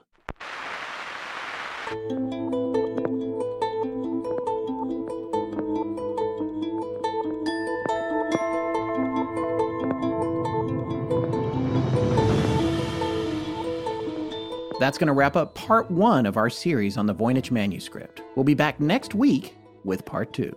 Please remember to support our sponsors. They help keep the show free and the lights on in Blanket Fortiana. Special thanks to John Bolin. Hi, Hi. Hello, I'm Kylie Godsey. E L L E N. galaxy wide in perpetuity. S E Y. Our show is edited by Sarah Voorhees Wendell and co produced by Tess Feifel, who is also our head of research. Our theme, which is available as a ringtone, was composed by Judson Crane, and our sound design and additional composing is by Ryan McCullough. Special thanks to the Astonishing Research Corps. But most importantly, we want to thank you, our listeners. Visit our store at astonishinglegends.com or interact with us and other listeners on Twitter, Facebook, and Instagram. You can also support the show at patreon.com slash astonishinglegends, where patrons have access to additional bonus content. No part of this show may be reproduced anywhere without permission. Copyright Astonishing Legends Productions. Good night.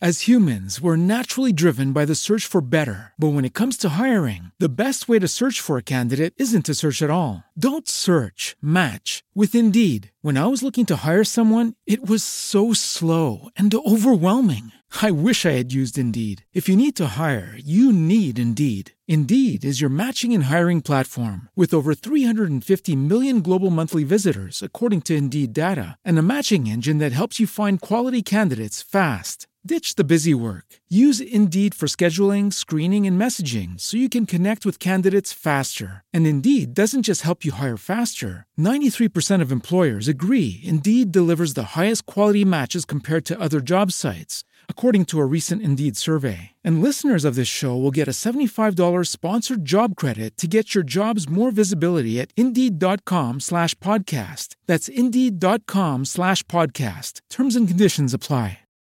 As humans, we're naturally driven by the search for better. But when it comes to hiring, the best way to search for a candidate isn't to search at all. Don't search, match with Indeed. When I was looking to hire someone, it was so slow and overwhelming. I wish I had used Indeed. If you need to hire, you need Indeed. Indeed is your matching and hiring platform with over 350 million global monthly visitors, according to Indeed data, and a matching engine that helps you find quality candidates fast. Ditch the busy work. Use Indeed for scheduling, screening, and messaging so you can connect with candidates faster. And Indeed doesn't just help you hire faster. 93% of employers agree Indeed delivers the highest quality matches compared to other job sites, according to a recent Indeed survey. And listeners of this show will get a $75 sponsored job credit to get your jobs more visibility at Indeed.com slash podcast. That's Indeed.com slash podcast. Terms and conditions apply.